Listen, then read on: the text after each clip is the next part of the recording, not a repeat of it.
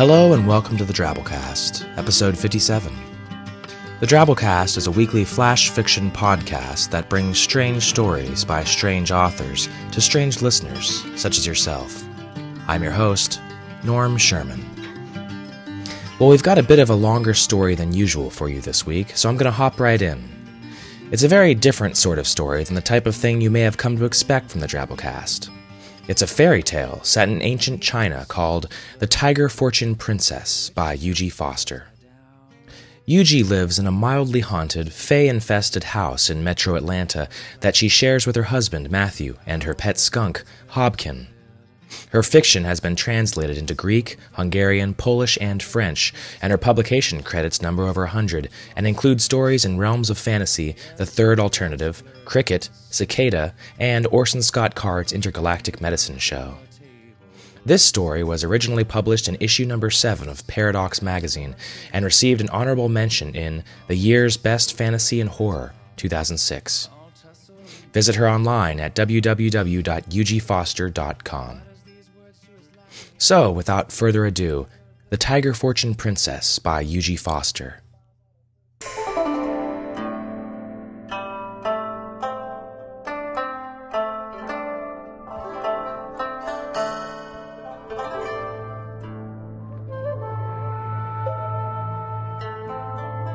In addition to being as beautiful as a lily, the Empress of China, Mei Ying, was considered wise beyond her years.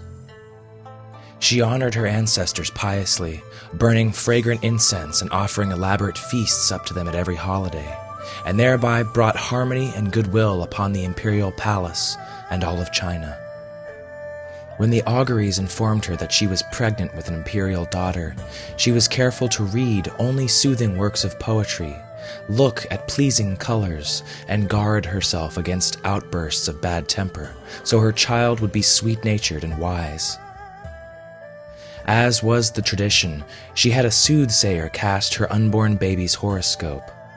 But as the final brushstrokes were laid on the paper, a servant girl was distracted by an errant flash of sunlight and spilled tea on the fortune teller's composition. This angered the soothsayer, who demanded the girl be beaten for her clumsiness. But the young empress would not allow it. The soothsayer narrowed her eyes and added an unlucky four more strokes to the tea splattered paper, transforming the fortune into a curse. Your daughter will die unborn unless she rides the dragon's tail, she hissed. If she survives the dragon, she will be devoured before she meets her husband, and without a son in law, her father will die of unhappiness. The empress furrowed her brow. With careful courtesy, for she would not harm her unborn daughter by changing the alignment of her own chi energy with an act of vengeance, she gave the soothsayer an envelope of money and escorted her to the palace gates. As she watched the old woman stump away, the empress folded the fortune into a tiny square. She shared the fortune with no one, not even her husband, for that would give the words greater power and attract the attention of evil spirits. Returning to her bedchamber, she hid it in a jade locket carved into the shape of a leaping tiger. Despite the inauspicious words of the soothsayer, it was still a favorable year to have a baby, the year of the dragon. No matter what else, the child would have dragon virtues health, bravery, and splendor. Time passed, and the date the midwives had declared as the most promising for the princess's birth came and went. The empress did not fret. She brewed special herb teas and tutored her mind to dwell upon serene thoughts of lucky red fish swimming in sparkling waters and the perfect tranquility of white clouds floating in the azure sky.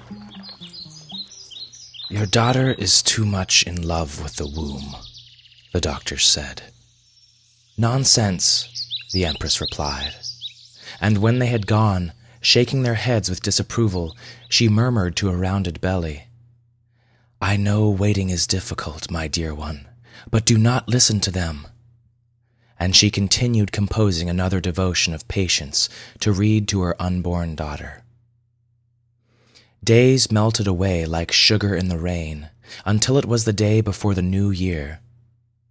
That morning, the Empress had all the servants bring her scraps from their clothes and sewed these with her own hands into a patchwork coat. The servants looked at her as though her mind had taken flight, but the Empress knew the coat would confuse any malicious demons.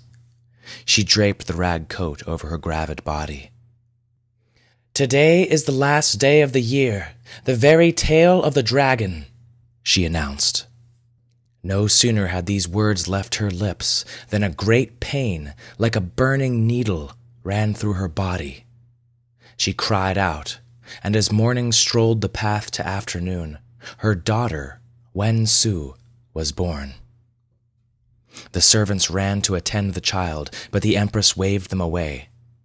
She checked the baby's heartbeat and smiled when Wen Su took her first breath and expelled it in a lusty howl. She was healthy as a dragon. Welcome, my daughter, she said, and thank you for your patience. To hold her daughter's soul to the world, Empress Mei Ying tied a tiny silver lock around the baby's neck with a bright red string. Then she bundled her up in the coat of rags and left the palace. Mei Ying's husband, the emperor, watched them go with his heart drowning in a lake of sorrow. But why must you leave? he said. I cannot tell you, but I have my reasons. The emperor trusted his wife so he had no choice but to let her go. The Empress took Wen Su to live in a tiny cottage deep in the countryside, for she knew that bad luck demons would never think to seek out a princess in such humble surroundings. As further precaution, she stitched lucky red cloth in Wen Su's clothing to protect her from illness she tied tiny bells on her ankles and wrists to frighten evil spirits away, and she looped a wide ribbon around her ankles to keep her steps steady so she would not fall and hurt herself. And every day she begged the ghosts of her ancestors to protect her daughter. Wen Su grew up to be as graceful and clever and as splendid as her birth year promised. Even garbed in peasant rags, her beauty shone like a second sun. Her skin was as fair as the shining clouds her mother had contemplated in the palace, and her lips red as crimson koi. And her black hair fell to her ankles in a glossy waterfall. On Wen Su's 18th birthday, a mounted servant from the imperial palace came to the door of their humble cottage with a racing horse saddled and in tow. My lady, he panted. The Emperor is gravely ill. They fear he will die. Mei Ying grabbed up her mantle and swung onto the prepared horse. I must go to him. But, Mother, why? Wen Su asked. The Empress took off the jade tiger locket she had worn for 18 years and gave it to her daughter. I have taught you and protected you as well as I can. Come to the imperial palace with your husband when you find him, my dear one. Your father's life and the empire of China depend upon it. And in the drumming of galloping hooves, she was gone. Wen Su opened the locket and read the tea smeared words of the soothsayer, and so discovered her regal identity and her fated doom. She began to cry. The ghost of Wen Su's great great grandmother, who was well pleased at all of the offerings Mei Ying had burnt to her over the years, was close enough to hear her weeping. Why are you crying, granddaughter? she asked. I do not want to die. Some events must happen as they must, and others, well, there may be allowances. Dry your eyes. You are the future of the empire, and you have a husband to summon. Wen Su dabbed the tears away with the corner of her sleeve, for she was as brave as she was beautiful. How will I find him? Do as I tell you. Put the fortune back into the tiger. Jade is a powerful stone, and the tiger is fierce, and he will continue to protect your best interests. Next, take an apple and enclose him within it, and cast both into the river. The tiger will return to you with a husband. Wen Su did as her ancestor instructed. She took an apple, gleaming red as a priceless ruby, and as large around as a crane egg, and cut a sliver from the shining fruit. She ate the slice and affixed the locket in the white gash. May my soul take flight with this apple, and bring my intended husband to my side.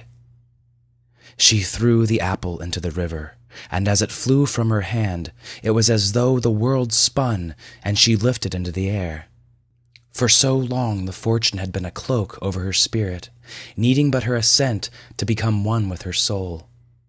When it splashed into the water, it seemed that the sky covered Wen Su's face and flung her down into an endless horizon of deepest blue. She sank down as though she were dead. Prince Kuan Yin and his huntsmen were riding along the shore when the prince felt fingers tweaking his hair. Unseen by the prince, these fingers belonged to the ghost of Wen Su's great great grandmother. The prince turned his head in annoyance and saw what he thought was a ruby floating on the sky blue water. He watched it and it grew from the size of a robin's egg, then a magpie's, and then finally a crane's. And then he saw it was not a ruby at all, but an apple he fished it out, and as soon as his fingers touched the firm red skin, he was overwhelmed by a great hunger. Without pausing, he took a bite of the fruit. Curiously, he found he was even hungrier after swallowing it. He took another bite, and this time his teeth caught on something. It was Wen Su's jade tiger locket. Prince Kuan Yin opened the locket and read the fortune. His heart stumbled as he read the description of the beautiful princess, and his face darkened with grief when he read of her terrible fate. The need to rest his eyes upon the princess's loveliness blossomed in his chest like a flame red orchid, putting even his hunger to shame. Without telling his companions of his intention, he turned his horse to follow the river. The prince rode without pause until the sun god, Re, resplendent in the white robes he wore to salute the dawn, had exchanged it for the somber saffron robes he wore in preparation to greet his wife, Yu, the moon. In the cinnabar light, Prince Kuan Yin saw a vision, bright as a shining cloud that had settled to earth. As he came closer, he saw that it wasn't a cloud, but a maiden with pearl white skin her hair wreathed her in a gleaming blanket of night as she lay on the riverbank, and her lips were as red as cherries. It had to be she, the tiger fortune princess. He knelt by her side. Princess! To his great sorrow, she was not breathing. With trembling fingers, he opened the jade locket and extracted the fortune. Reading the terrible words again, he crumpled the smeared parchment in his hand and tore it to shreds. But his despair was not assuaged, so he popped the whole thing in his mouth and swallowed it. As soon as the paper passed into his belly, Prince Kuan Yin's strange hunger was sated, and Wen Su opened her eyes. The prince found himself staring into eyes as dark and mysterious as the most precious plum wine. Did my tiger bring you? she asked. Indeed, he did, the prince replied, and he gave Wen Su back her locket. And did you fight off the monster that was going to devour me? The prince grinned. No, beautiful one. I ate the fortune. It would appear that I am the devourer. Wen Su considered this. You have eaten my soul, then for surely it was trapped within that cursed parchment. And so I must return a soul to you the only way that I may, by giving you mine. Marry me, and our spirits will be one. Wen Su blinked and then smiled. A laugh, bright as a golden bell, pealed from her mouth. The lower tones of the prince's laughter swirled into the sky to join and mingle with hers. The next day, they rode with all haste to the imperial palace, where Empress Mei Ying watched over her ailing husband.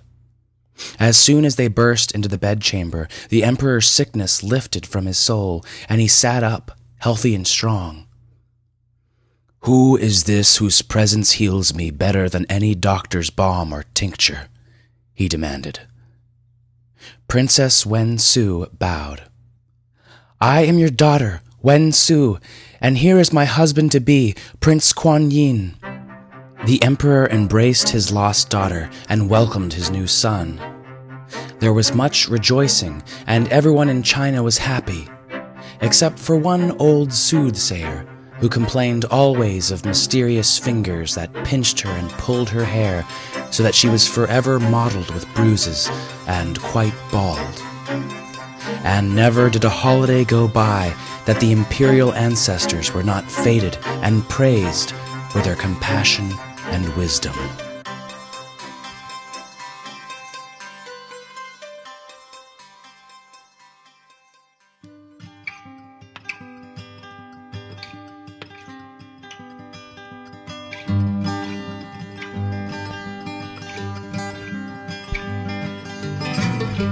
Well, that was our story.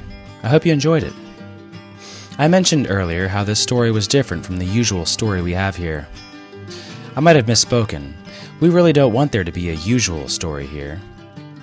I love being surprised by a good twist ending or being torn over a grinding conflict as much as anyone else, but I forget sometimes how enjoyable it is just to feel comfortable in a story and savor beautiful details, mood, and imagery. Well, before we get into feedback, I want to take a second to plug two phenomenal TV shows that kicked the bucket, but that you can still hook up with on DVD. The first was an ABC series, Masters of Science Fiction. This show was great for so many reasons top actors, directors, and writers, big budget, great effects. They even had Stephen Hawking hosting this show. It wasn't without a few flaws, but even so, you gotta admit it was pretty cool seeing science fiction reach so many people in such a big way.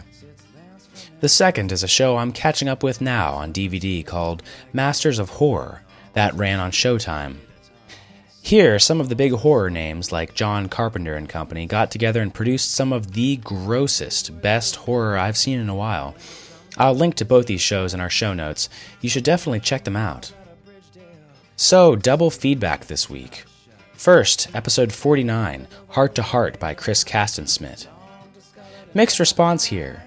G.E. Lee said, I thought the feature story was pretty funny. It usually brings a chuckle to see the conventions of the fantasy genre examined through the lens of real life common sense. Feburn said, The main story did nothing for me, just passed the time. The production and voice acting were good, I think this is another example of a dialogue driven story that fails the show don't tell rule.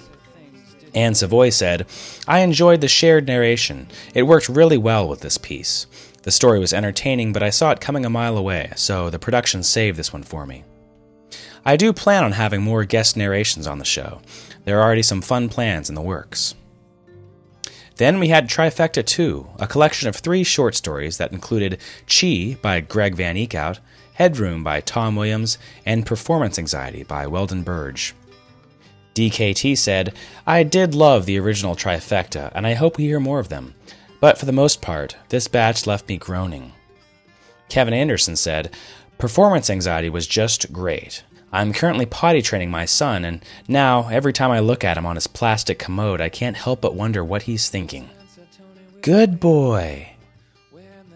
No worries, we plan on doing a trifecta every 10 to 15 episodes or so. Well, that's all for this week. The Drabblecast uses a Creative Commons Attribution Non Commercial No Derivatives license, which means you can't alter the content or sell it, but you can burn a copy on CD for all of your ancestors. Join our forums and comment on the story at www.drabblecast.org. And if you want to help support the Drabblecast, you can donate to us via the button on our website to help us pay our authors and such. Our staff is made up of Kendall Marchman, Luke Coddington, and yours truly, Norm Sherman, reminding you that you keep head in clouds and your friends think you are life of party. And your lucky numbers are 08775429. For Pedro the Stitch. And this is for running us out to the cops, you filthy son of a bitch. But just then the doors busted open as the crook stood exposed and aghast.